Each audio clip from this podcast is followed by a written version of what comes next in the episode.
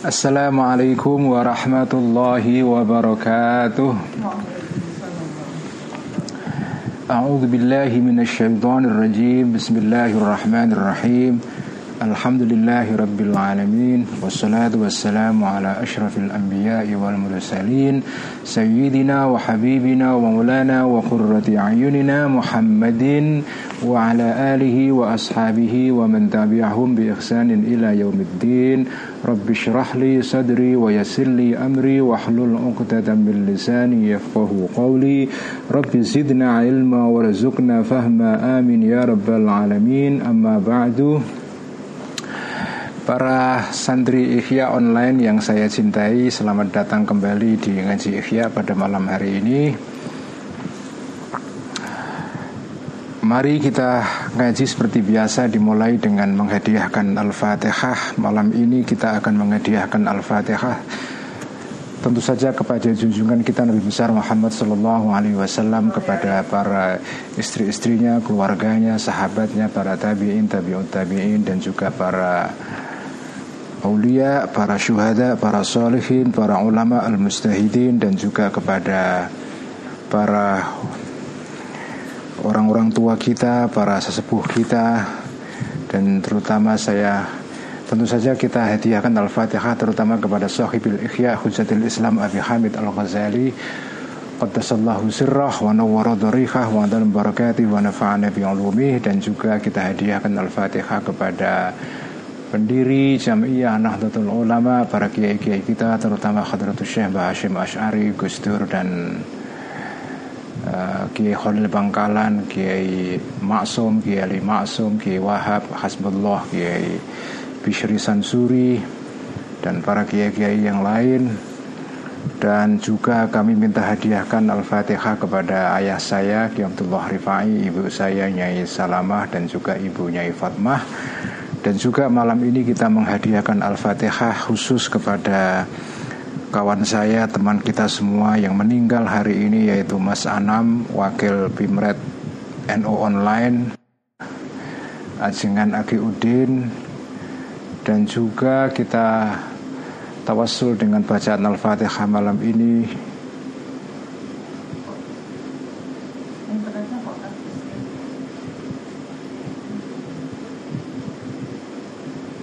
Ada gangguan ya?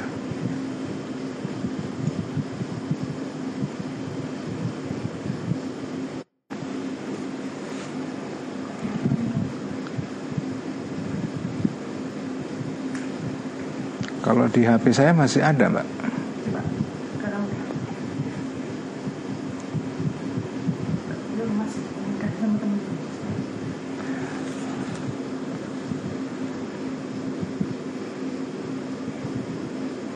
Udah bisa? Sudah bisa? Oke, sudah lancar. Sudah lancar? Ya, teman-teman semua, mohon maaf ada gangguan koneksi ya, karena tidak tahu hari-hari ini, akhir-akhir ini koneksi di rumah saya agak kurang baik.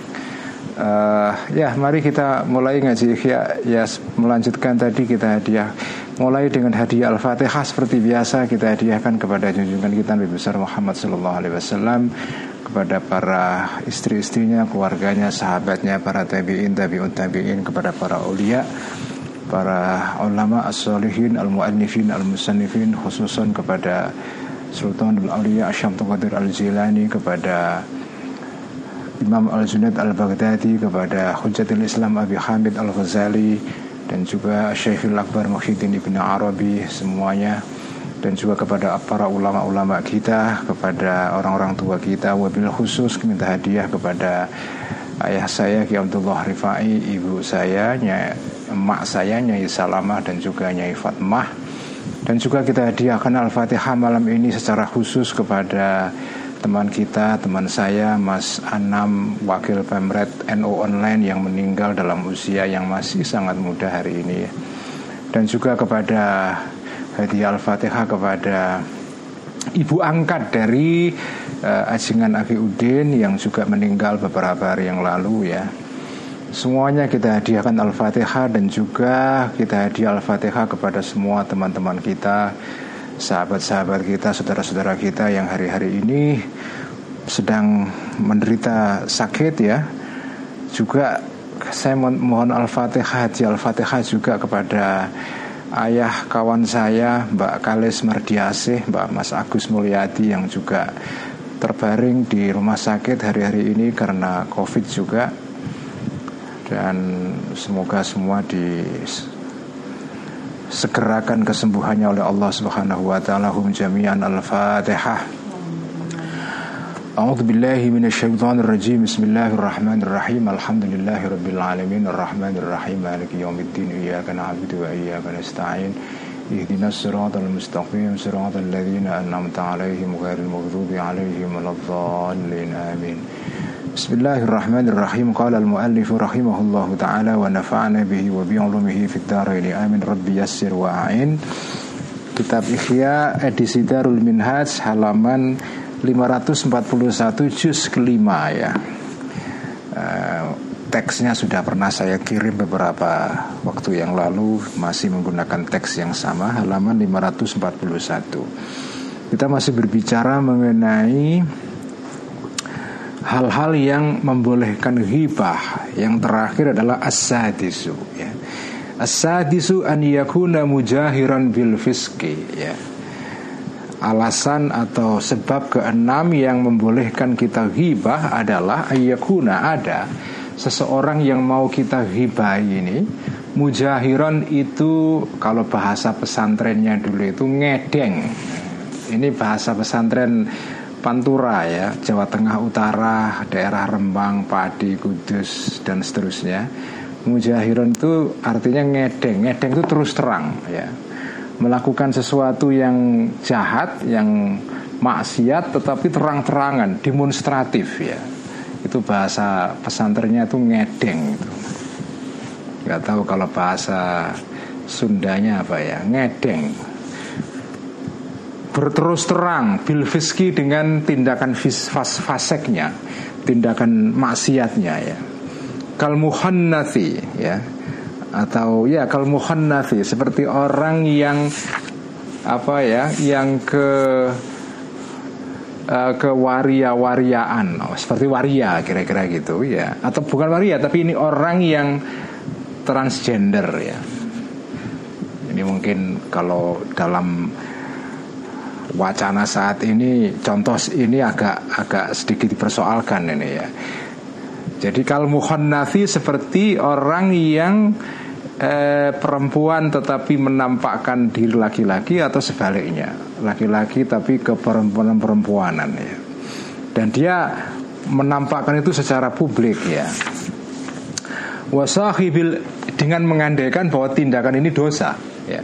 Tindakan apa ya, seorang yang apa itu uh, transgender itu ya, artinya orang yang laki-laki tampak perempuan atau perempuan tampak laki-laki ya. uh, Itu ya tentu saja dalam hukum fikih yang konvensional itu dianggap dosa ya. Sekarang sudah muncul pemikiran baru ya. Wasahibil mahuri, dan orang yang memiliki, orang yang Uh, suka minum, kira-kira gitu ya. Wasahibil mahuri, orang yang suka minum. Minumnya terus, terus, terus terang ya, di depan orang banyak dan ditampak-tampakkan di depan orang orang ramai. Uh, wal mujahiri, dan orang yang juga apa itu ya, wasahibil mahuri ini orang yang memiliki tempat untuk minum arak, itu al mahur ya. Jadi majlisus syarab kalau dalam apa itu ya, dalam syarah Ihya itu. Jadi al-mahur di sini adalah orang yang mempunyai kafe atau diskotek atau restoran atau apapun yang di situ tempat orang minum-minum ya. Wal mujahir, dan orang yang terus terang bisyurbil khamri, dengan minum arak. Wa musadaratin nasi, dan apa itu ya, uh, wa musadaratin nasi, dan melakukan apa ya, me, merebut hak milik orang lain ya. Wa musadaratin nasi, dan dan merebut hak hak milik orang lain ya. Uh, bi akhdhi amwalihim, dengan cara ini kalau di dalam syarah Ihya itu uh, edisi, dan saya kira ini lebih bagus ini. Edisi Darul Minhaj ini kadang-kadang juga ada masalah ini. Kalau di dalam teks yang syarah Ihya itu ada tambahan bi akhdhi amwalihim. Jadi wa musadaratin nasi, dan apa ya, me, me, ngeroyok atau merebut hak milik orang lain bi akhdhi amwalihim, dengan cara mengambil harta-harta mereka. Jadi ada tambahan, tolong yang memakai edisi Darul Minhaj ya, ditambahi kata bi akhdhi amwalihim, dengan mengambil hak milik mereka, artinya merampas ya. Wakana, dan ada orang yang melakukan tindakan ini, mimman, termasuk orang yatazaharu, yang apa itu uh, yang terus terang ya, yatazaharu yang terus terang, yatazaharu yang terus terang bihi, dengan tindakan itu. Itu kalau dalam dalam edisi syarah Ihya ya. Tapi kalau di dalam Darul Minhaj, wakana, dan ada orang ini mimman, termasuk orang yatazaharu yang terus terang bil fiski, dengan uh, kefasikannya. Dalam bentuk kefasikan di sini ya, merebut harta orang lain ya. Fi haitsu la yastangkifu, e, sekiranya, nah ini kalau di dalam edisi syarah Ihya enggak ada ini e, apa teks ini ya. Wa fi haitsu la yastangkifu, sekiranya tidak apa tidak tidak menahan diri, atau tidak tidak enggan, atau tidak ya tidak menahan diri min min an yuzkara, untuk di min an yudhkara, untuk disebut uh, atau ditunjukkan lahu terhadap orang ini. Artinya orang ini tidak merasa malu kalau di disebutkan tindakan maksiat dan jahatnya ini. Wala yakrahu, dan tidak suka ya. Wala yakrahu, dan tidak apa itu, dan tidak dan tidak benci atau tidak suka orang ini an yuzkara, untuk disebut bihi, dengan tindakan fasiknya ini ya. Dia tidak merasa tidak tidak tidak merasa apa-apa, dia tidak tidak mempersoalkan. Jadi wala yakrahu, dan tidak benci, tidak uh, tidak apa ya, tidak tidak benci ya, an yuzkara, untuk disebut orang ini bihi, dengan tindakan fasiknya ini. Fa idza dzukira, maka jika disebutkan minhu, dari orang ini, ma, sesuatu, yatazaharu, yang berterus terang orang ini bihi, dengan ma ini ya, fala itsma, maka tidak ada dosa uh, untuk melakukan ghibah terhadap orang tersebut ya. Menurut saya edisi Darul Minhaj ini ini agak agak apa ya uh,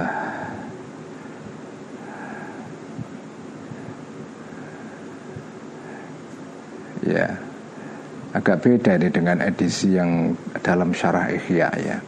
Oke, nggak apa-apa ya. Tapi intinya adalah bahwa orang yang melakukan tindakan kejahatan atau tindakan kefasikan, tetapi terus terang melakukannya itu, jenengan boleh menghibahi orang itu ya, karena dia sudah sudah terus terang dengan tindakannya ya. Qala, bersabda, buktinya apa, dalilnya apa kalau kita boleh menghibahi orang seperti itu? Qala, bersabda Rasulullah Rasulullah sallallahu alaihi wasallam, man alqa jilbabal haya'i an wajhi fala ghibata lahu.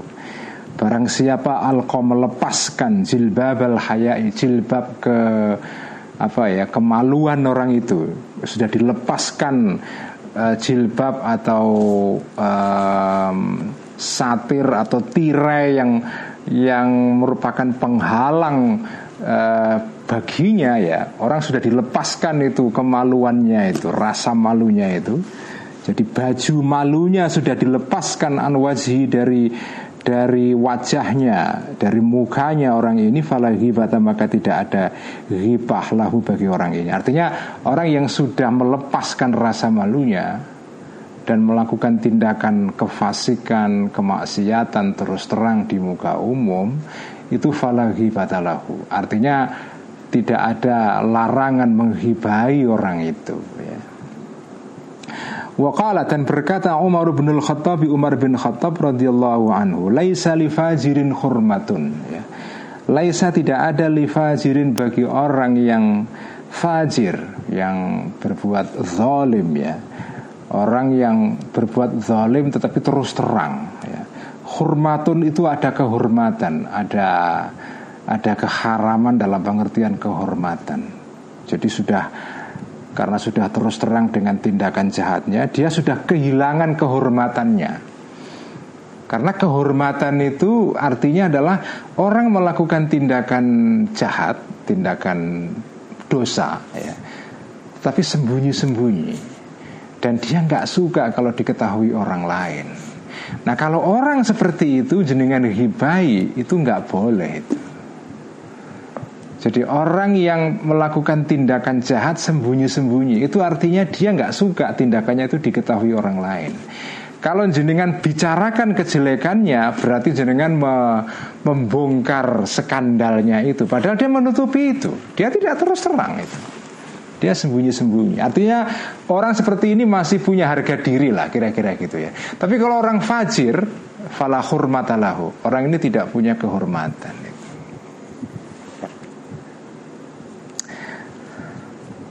Wa arada, dan memaksudkan uh, Sayyidina Umar dengan fajir ini artinya apa? Bihi, dengan fajir ini al-mujahir, orang yang terus terang, bifiskihi, dengan or- kefasikannya orang ini. Dunal mustatiri, bukan orang yang menutup, yang yang menutup dirinya atau uh, memakai tutup untuk menutupi ke- kefasikannya. Idil mustatiru, karena orang yang memakai tutup, ya, la budda, tidak boleh tidak, min muraati hurmati, untuk menjaga kehormatan itu. Ya, dia sendiri sudah enggak enggak mau diketahui kejelekannya dan ditutupi kok jenengan bongkar. Eh, itu yang enggak boleh. Ini ini menurut saya etika menarik dalam Islam, ya. Jadi selama orang itu melakukan tindakan kejahatan tidak terus terang, tidak dibangga-banggakan di depan umum, tidak difoto, di-share fotonya di medsos misalnya, ya, ya sudah, kamu nggak boleh membongkar itu gitu. Menggibahi itu sama dengan sampean membongkar kehormatan orang itu, atau me- me- melanggar kehormatan orang itu. Inilah etika, etika dalam ajaran Islam yang saya kira sangat baik sekali. Jadi tugas orang itu adalah menutupi kesalahan orang lain. Karena pada dasarnya itu siapa sih di dunia itu orang yang gak salah itu? Siapa di dunia ini orang itu yang tidak pernah dosa? Jenengan sekarang ngerasani menghibai dosanya orang lain, nanti lain kali jenengan dihibai orang lain juga. Jenengan dihibai orang lain, kira-kira seneng atau tidak? Pasti gak seneng. Kalau jenengan tahu orang lain menghibai kejelekan sampean, sakit hati. Makanya jangan hibai orang lain itu. Jadi tugas manusia di dalam interaksi sosial ini saya kira etika berlaku umum, universal, ya. Tugas kita sebagai manusia yang waras itu, ya, kalau ada berbu- orang berbuat salah, tapi berbuat salahnya itu tidak terus ditampak-tampakkan di depan publik. Itu tugas kita adalah menutup-nutupi sejauh mungkin, sejauh mungkin. Jadi etika mengcover, menutup uh, kesalahan orang lain dengan cara apapun, ya. Baik orang itu sahabat jenengan sendiri, saudara sendiri, atau orang lain, orang asing sama sekali yang gak pernah sampean kenal. Karena biasanya kan hibah itu kalau kepada orang yang gak kita kenal sama sekali, itu kan kita merasa gak ada tanggung jawab moral. Oh, kita nggak kenal aja kok, udah kita ghibahi se sebebas-bebasnya. Nggak begitu, ya. Ghibah itu apa ya? Sebaiknya dikendalikan, ya. Waqala, dan berkata As-Solot bin Tarif. As-Solot bin Tarif ini, ya, salah satu orang yang berada dalam lingkaran dekatnya seorang imam besar dari Basrah, namanya Al-Hasan Al-Basri. Jadi Al-Hasan Al-Basri ini imam besar, ya, yang hidup di Basrah pada abad eh, kedua Hijriah. dan dia dia ini kiai besar, jadi punya majelis pengajian dan punya sejumlah santri yang mengelilingi beliau ya. Nah, santrinya banyak ya, banyak santrinya itu. Salah satunya As-Solot bin Tarif ini. Kultu, berkata aku, As-Solot bin Tarif, lil Hasani kepada Al-Hasan Al-Basri. Ar-rajulul fajiru al-mu'linu bifujurihi zikri lahu bima fihi ghibatun. Ar-rajulu, seorang laki-laki dan juga perempuan juga, ini tidak hanya laki-laki saja ya. Al-fajiru, yang fajir, yang berbuat jahat. Al-mu'linu, yang terus terang, bifujurihi, dengan kejahatannya orang ini.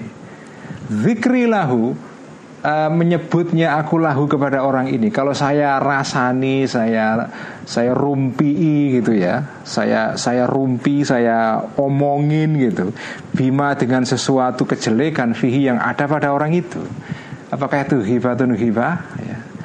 Qala, berkata Al-Hasan Al-Basri, la, tidak, karena dia sudah terus terang dengan kejahatannya. Wala karamata, dan tidak ada kehormatan bagi orang itu. Wa qala, dan berkata Al-Hasanu, Imam Al-Hasan Al-Basri, thalathatun, tiga orang, la ghibata, tidak ada ghibah, artinya tidak ada larangan untuk menghibah lahum terhadap orang ini.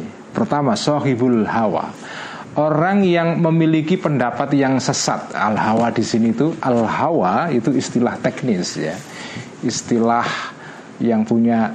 Kalau al-hawa itu artinya adalah hawa nafsu secara umum ya. Tapi kalau ada istilah sohibul hawa di dalam kitab-kitab klasik itu, itu umumnya artinya adalah orang yang memiliki pendapat yang yang tidak tidak cocok dengan pendapat yang apa ya, yang diakui secara pakem dalam agama. Ya kira-kira orang yang punya pendapat yang sesat itu. Karena Al-Hasan Al-Basri ini hidup pada zaman ketika terjadi pergolakan pemikiran, mazhab, gerakan politik segala macam yang luar biasa. Abad kedua Hijriah itu abad yang penuh dengan pergolakan ya. Itu ya abad-abad Uh, ujung uh, dinasti Umayyah itu ya, ketika terjadi gejolak politik, ada gerakan oposisi, dan biasanya gerakan oposisi politik itu ya disertai juga dengan dengan apa ya, dengan pandangan keagamaan yang melegitimasi atau mengesahkan oposisinya itu. Ya setiap ya dulu, sekarang juga sama ya, setiap gerakan oposisi politik dalam sejarah Islam itu selalu dibarengi dengan dalil keagamaan, dengan pandangan keagamaan yang mengesahkan oposisi politik itu. Orang-orang yang anti dinasti Umayyah ketika itu, itu juga menentang dinasti Umayyah. Ya ini oposisi politik ya, tapi juga diberikan dalil agama.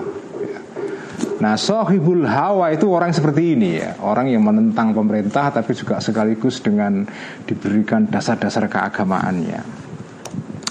Wal fasiku, dan orang yang fasik, al-mu'linu, yang berterus terang, bifiski, dengan kefasikannya orang ini. Wal imamul jairu, dan imam yang zalim. Jadi tiga orang ini dengan hibai gak masalah ya. Wahaulai thalathatu, dan tiga orang ini, kelompok ini, yajma'uhum, menyatukan hum kepada mereka ini, annahum, apa yang menyamakan tiga golongan ini? Orang yang sohibul hawa, orang yang fasik tetapi terus terang dengan kefasikannya, dan imam yang zalim. Itu apa kesamaannya? Kesamaannya adalah annahum, sesungguhnya ketiga kelompok ini, yatazaharuna, berterus terang bihi, dengan kefasikan dan kejahatannya. Wa rubbama yatafakharuna, dan bahkan mereka ini merasa bangga bihi, dengan kefasikannya ini.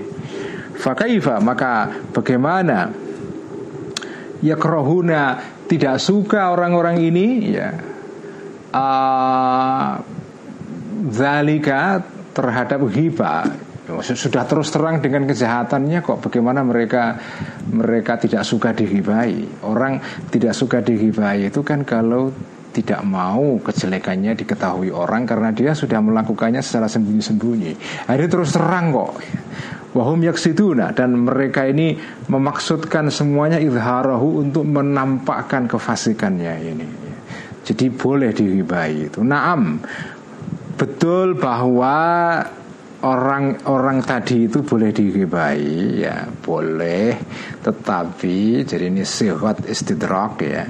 Tetapi lau zakaro, jika ngerasani menyebutkan seseorang hu kepada orang-orang tadi itu bighairi ma, dengan selain sesuatu yatazaharu yang menampakkan diri orang ini bihi dengan ma'athima, maka dosa orang itu. Jadi kalau jenengan hibahinya itu melewati tindakan yang dia lakukan dengan terus terang ya. Jadi kalau jenengan melakukan hibahnya itu kelewatan ya, ya jangan, dosa juga.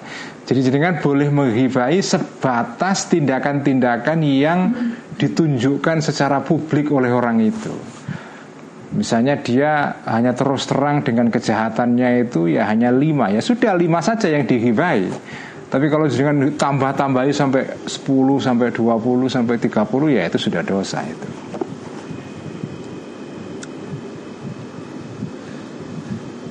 Waqala, dan berkata Aufun Auf ya, ini juga sama uh, santri, salah satu orang yang sering kali datang dalam majelis pengajiannya Al-Hasan Al-Basri.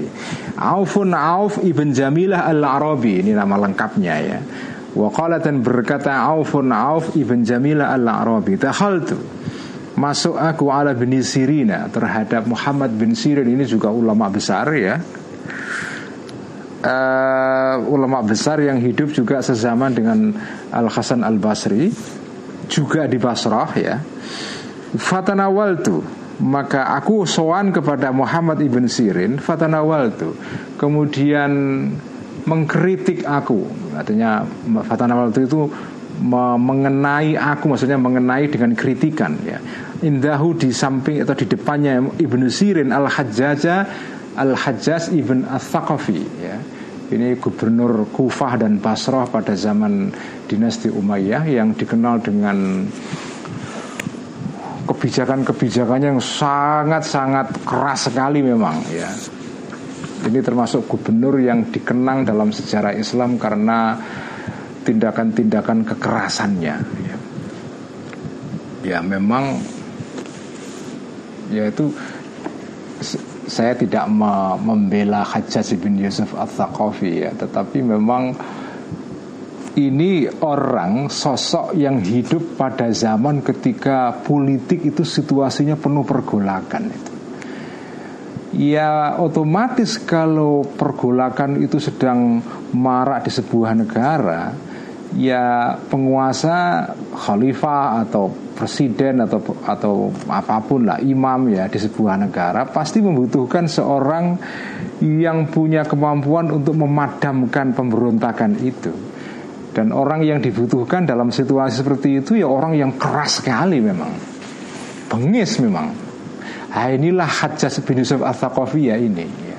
Dia hidup pada saat ketika situasi politik itu sedang gonjang ganjing, banyak pergolakan, dan dia diutus sebagai gubernur di kawasan yang paling penuh dengan pergolakan, yaitu Kufah dan Basra. Itu daerah ya, itu daerah tempat pendukung-pendukungnya Sayyidina Ali, Sayyidina Hasan, Husain ya, ya orang-orang Syiah ya, yang memang mereka tidak suka dengan pemerintahan Bani Umayyah ya.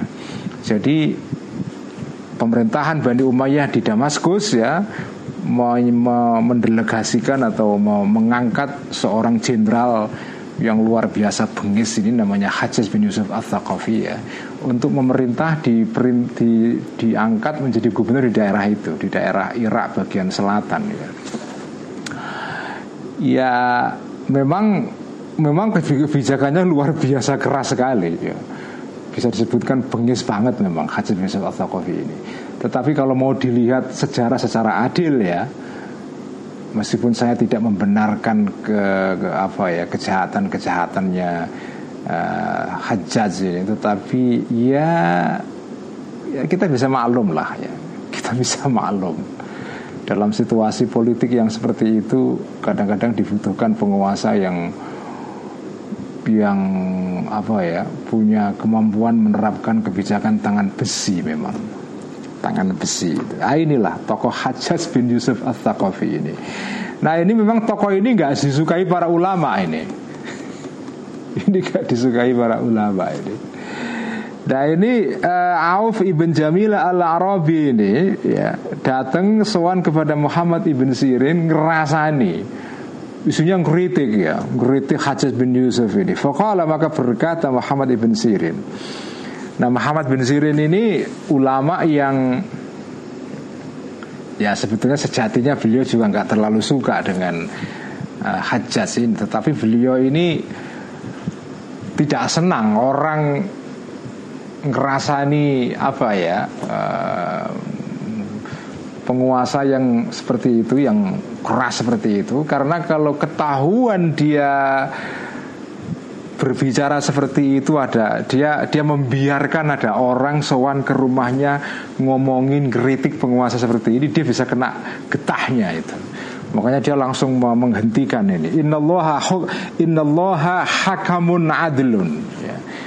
Jadi dia langsung menghentikan orang yang sedang ngomongin Hajjaj ini. Innallaha, sesungguhnya Allah, hakamun, adalah orang yang menjadi menjadi juru damai atau atau hakim ya, adlun, yang adil, yantaqimu, yang akan uh, menyiksa Allah ini atau atau apa itu uh, membalas dendam ya, lil Hajjaji, kepada Hajjaj, untuk Hajjaj ya, miman, terhadap orang, ihtaba, yang menghibai orang ini, hu, kepada Hajjaj ya.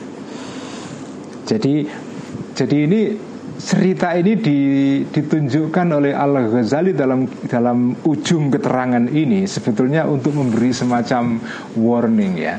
Memang imam yang zalim boleh dihibai. Secara hukumnya seperti beliau katakan boleh. Ya, boleh, karena orang seperti itu sudah kehilangan kehormatan. Tetapi hati-hati ya, karena resiko politiknya juga tinggi. Kalau sampean, apalagi sampean ini kiai besar, karena Muhammad bin Sirin ini kiai besar pada zamannya. Kalau ada mata-mata mengetahui dia membiarkan ada orang-orang berbicara di depan majelisnya ngerasani Hajjaj bin Yusuf, dia bisa kena, bisa bisa bisa dipenjara dia ya. Dia, dia bisa kena getahnya itu. Jadi Allah ini Allah ini hakim yang adil. Dia akan akan membalas, akan apa ya, menyiksa orang-orang yang melakukan ghibah terhadap Hajjaj. Walaupun dia ini hakim yang yang zalim ya. Kama yantaqimu, sebagaimana akan membalas dendam Allah minal Hajjaji, terhadap Hajjaj ya, liman, kepada orang atau bagi orang, zalama, yang menzalimi Hajjaj ini, hu, kepada orang ini. Jadi Muhammad bin Sirin ini mencoba berbuat adil ya. Kamu menghibai Hajjaj, kamu dosa. Tetapi Hajjaj zalim, dia juga dosa, dan Allah akan membalas kezalimannya itu. Tetapi Allah juga akan membalas ghibah kamu dengan siksaan nanti di akhirat, karena ghibah itu haram itu. Jadi kalau jenengan baca, oke, saya teruskan dulu ya. Wa innaka, dan sesungguhnya engkau, idza laqita, ketika menjumpai engkau Allah, kepada Allah Ta'ala, hudan, nanti di hari akhirat ya, karena maka ada asgharu dzambin, paling kecil-kecilnya dosa, asabta, yang melakukan engkau hu, atau mengenai engkau hu, kepada dzambun ini, asyadda, uh, itu lebih uh, lebih berat ya, alika, kepada engkau, min a'zami dzambin, daripada dosa yang paling besar, asaba, yang melakukan hu, kepada dosa, al-Hajjaju, uh, apa itu, Hajjaj bin Yusuf ath-Thaqafi. Kalau jenengan baca ini komentarnya Muhammad ibn Sirin ini, itu sebetulnya ini punya makna politik yang mendalam ini dalam tafsiran saya ya. Hajjaj bin Yusuf ath-Thaqafi ini, ini gubernur Kufah dan Basrah yang dikenal kejam sekali terhadap orang-orang yang diindikasikan menjadi musuh dinasti Umayyah di Damaskus, atau sedikit kelihatan gak suka atau apa, pasti langsung di Langsung di Langsung di dipenjarakan dan macam-macam, langsung ditindas itu, langsung di, dibungkam itu ya. Jadi banyak orang, para ulama nggak suka dengan Hajjaj bin Yusuf ini ath-Thaqafi ini, meskipun dia juga punya punya jasa besar juga dalam sejarah Islam ya, tetapi dia dikenang karena tindakan tangan besinya ini.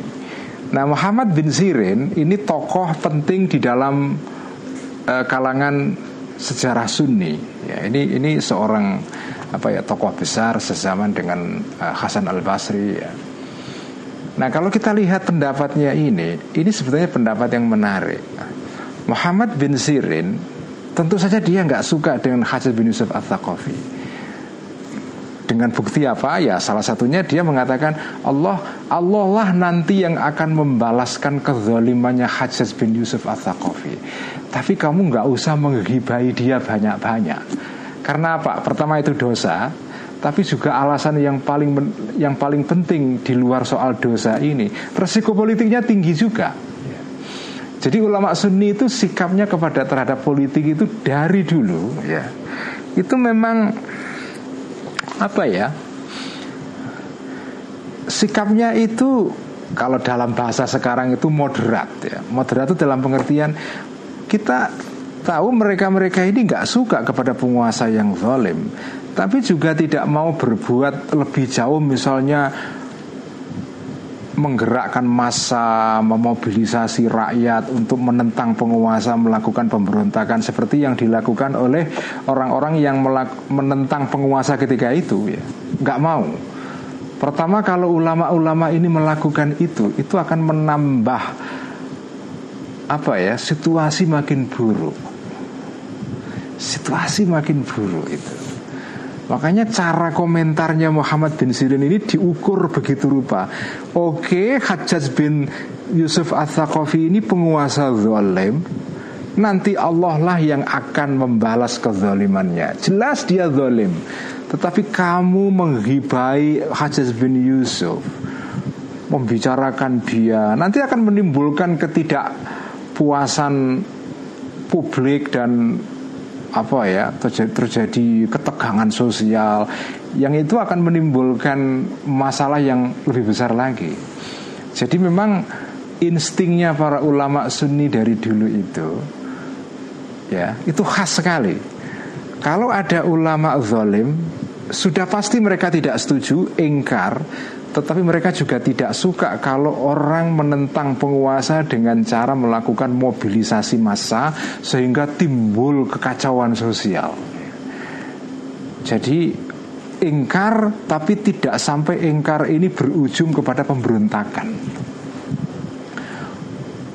atau yang gak usah pemberontakan lah, melakukan protes massal dan secara terang-terangan sehingga menimbulkan kekacauan publik dan kehidupan umum jadi terganggu. Orang tidak bisa mencari nafkah dengan tenang, orang tidak bisa ibadah dengan tenang, tidak bisa belajar dengan tenang. Jadi jadi harmoni sosial, ketenangan sosial itu menjadi uh, prioritas utama para ulama Sunni dari dulu itu. Sampai sekarang juga begitu.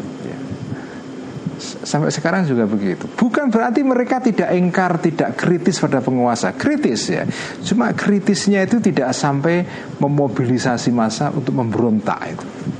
Itulah ciri khas atau insting alamiah dari para ulama Sunni dari dulu. Karena mereka memikirkan orang-orang awam yang hidup susah sehari-hari, yang kalau ada protes, ada pemberontakan, itu yang jadi korban ya orang-orang kecil itu ya, orang-orang kecil itu. Nah, inilah Muhammad bin Sirin ini. Jadi ini menarik. Jadi alasan keenam yang membolehkan ghibah adalah orang penguasa yang berbuat zalim boleh digibahi, tapi ghibahnya harus hati-hati. Makanya ini menarik, keterangan Ihya dalam bagian ini ditutup dengan kisah tentang Muhammad bin Sirin ini. Karena Al-Ghazali juga khawatir, karena kalau membolehkan ghibah terhadap penguasa yang zalim tanpa batas ya, itu juga kan ghibah itu kan anu kan, menyebarkan rumor atau gunjingan. Kalau gunjingan menyebar luas akan timbul keresahan sosial. Itu juga akan mengganggu ketenangan publik juga itu. Jadi hibahnya itu boleh, tapi hibah yang yang terkendali, kira-kira begitu ya. Jadi inilah saya membaca teks terakhir dalam kitab Ihya ini e, menarik sekali karena ini melambangkan kira-kira apa ya, fikih siasah ya, fikih politiknya para ulama sunni ya di sini ini. Dan sampai sekarang lihat aja juga sama kan. Ulama sunni dari dulu tuh ya begini ini sikapnya. Kalau ingkar pada penguasa ya sudah mengkritik saja, tapi tidak sampai menghasut massa untuk melakukan apa ya uh, penyusunan kekua- kekuatan, menyusun kekuatan dengan menghimpun massa begitu. Nah ini beda, sikap ulama yang seperti ini pasti nggak disukai oleh para aktivis yang kepinginnya itu perubahan radikal. Pasti demonstran nggak suka dengan cara berpikir ulama seperti ini ya. Nggak suka pasti ya orang-orang yang dan, dan ini menarik. Dulu zaman ulama-ulama ini hidup, Al-Hasan Al-Basri, Muhammad bin Sirin, Imam Shafi'i, Imam Abu Hanifah, Imam, semua ulama-ulama sunni yang hidup pada zaman abad kedua ketika Hijriah itu abad-abad yang sangat penuh dengan banyak pergolakan ya. Abad pertama atau ya abad kedua, abad ketiga itu masa-masa yang penuh dengan goncangan-goncangan dalam sejarah politik Islam itu. Kalau kita baca ketika itu ya begitu. Nah ketika itu juga sudah ada orang-orang atau ulama-ulama Pak itu yang yang karakternya itu kalau dalam bahasa sekarang aktivis, ya. aktivis, hmm, aktivis. Kepengennya itu wah revolusi sekarang. Ubah apa ganti presiden kira-kira gitu. Kayak sekarang sama lah ya. Dulu juga begitu, sekarang juga begitu. Nah ulama sunni itu nggak suka, gayanya nggak begitu. Mereka nggak suka itu ganti presiden, revolusi, berontak apa itu nggak suka, nggak suka. Tapi bukan berarti mereka menyetujui kekuasaan yang zalim, enggak. Kalau kita baca karyanya Al-Ghazali dalam kitab yang lain, Nasihatul Muluk ya, At-Tibrul Masbuk fi Nasihatil Muluk, itu kitab tentang apa ya fikih siasah atau teori politik ala Imam Ghazali ya. Mungkin satu saat akan saya baca kalau ada waktu ya, entah kapan. Dalam di dalam kitab At-Tibrul Masbuk fi Nasihatil Muluk ya, itu dikatakan bahwa uh, raja dan ulama itu sama-sama berpolitik. Karena karena politik itu dalam bahasa Arabnya siasa. Karena siasa itu sebetulnya sebetulnya itu watak kehidupan sosial. Orang kalau berkumpul lebih dari sepuluh lima belas orang, artinya bermasyarakat, itu pasti ada unsur siasa. Siasa itu hanya ngatur orang ya. Ngatur orang itu siasa. Politik kalau bahasa sekarang ya. Nah ulama itu juga punya siasa. Raja atau sultan, para khalifah, para khalifah itu juga punya siasa. Cuma siasanya beda. Jadi kalau menurut Imam Ghazali, siasahnya ulama itu adalah menasihati para raja-raja. Siasahnya raja-raja menegakkan keadilan dan mencegah terjadinya eh, kerusakan dan apa ya tindakan orang yang merebut hak orang lain. Pokoknya menegakkan pengadilan, keadilan ya. Jadi kalau siasahnya raja-raja itu menegakkan keadilan, siasahnya para ulama menasihati raja untuk menegakkan pengadilan, keadilan. Jadi siasahnya ulama itu kalau dalam bahasanya Gus Dur dulu itu, itu siasat kebangsaan. Siasatnya penguasa ya berkuasa, menegakkan keadilan ya. Tetapi ulama itu bukan berkuasa langsung. Tugas ulama hanya nasihati, termasuk mengkritik ya, mengkritik, mau memberikan masukan, termasuk masukan yang yang mungkin tidak disukai penguasa ya. Itu sama. Sejak dulu juga para ulama begitu ya. Tetapi menghimpun massa, membuat gerakan untuk membuat protes massa di depan, itu sama sekali bukan gayanya ulama sunni itu. bukan gaya ulama sunni itu. Ya kalau ada ulama begitu nggak masalah, bukan nggak masalah ya, monggo saja. Sejak dulu juga ada ulama yang karakternya aktivis itu juga ada. Tapi kalau ulama sunni pada umumnya itu nggak begitu. Yaitu seperti teorinya Al-Ghazali, siasahnya para ulama adalah nasihatul muluk, memberi nasihat kepada para presiden, penguasa-penguasa. Dengan cara apa? Ya kasih input, termasuk kritik ya, termasuk kritik itu. Itulah ulama itu. Tetapi tapi memberontak enggak, protes yang bikin kekacauan sosial enggak itu. Itulah apa ya naluri para ulama sunni dari dulu. Jadi nalurinya itu naluri menjaga kestabilan sosial ya. Kestabilan sosial. Yang dipikirkan itu kehidupan orang banyak itu.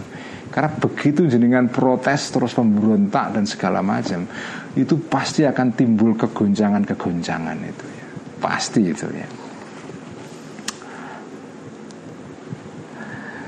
Saya kira cukup ngaji Ihya malam ini ya, sekian saja. Uh, semoga kita dapat barokah dari kitab Ihya ini dan juga bisa mengamalkan ya. Sekali lagi, ghibah ini adalah barang yang kelihatannya banyak disepelekan orang karena dianggap sesuatu yang wah, gak masalah dilakukan ya. Tapi pada dasarnya ini sesuatu yang resiko sosialnya tinggi sekali ghibah itu ya. Dan kita kita sudah menyaksikan sendiri dampak ghibah di dalam media sosial sekarang ini ya. Itu oh, bahkan ada orang bisa mengalami tekanan mental karena termasuk ghibah itu ya ujungnya adalah bullying itu. Bullying itu akibat dari ghibah juga ya. Bahkan ada orang yang bisa bunuh diri karena karena ghibah yang ujungnya adalah bullying seperti itu ya. Sekian, mari kita tutup ngaji Ihya malam ini dengan bacaan sholawat tibbil qulub. Allahumma salli ala sayyidina Muhammadin tibbil qulubi wa dawaiha wa afiyatil abdani wa shifaiha wa nuril absari wa dhiyaiha wa ala alihi wa sahbihi wa sallim. Allahumma salli ala sayyidina Muhammadin tibbil qulubi wa dawaiha wa afiyatil abdani wa shifaiha wa nuril absari wa dhiyaiha wa ala alihi wa sahbihi wa sallim. Allahumma salli ala sayyidina Muhammadin tibbil qulubi wa dawaiha wa afiyatil abdani wa shifaiha wa nuril absari wa dhiyaiha wa ala alihi wa sahbihi wa sallim. Sekian, wassalamualaikum warahmatullahi wabarakatuh. Terima kasih kepada teman-teman yang mengikuti pengajian lewat uh, space. Ada Mas Amrul, ada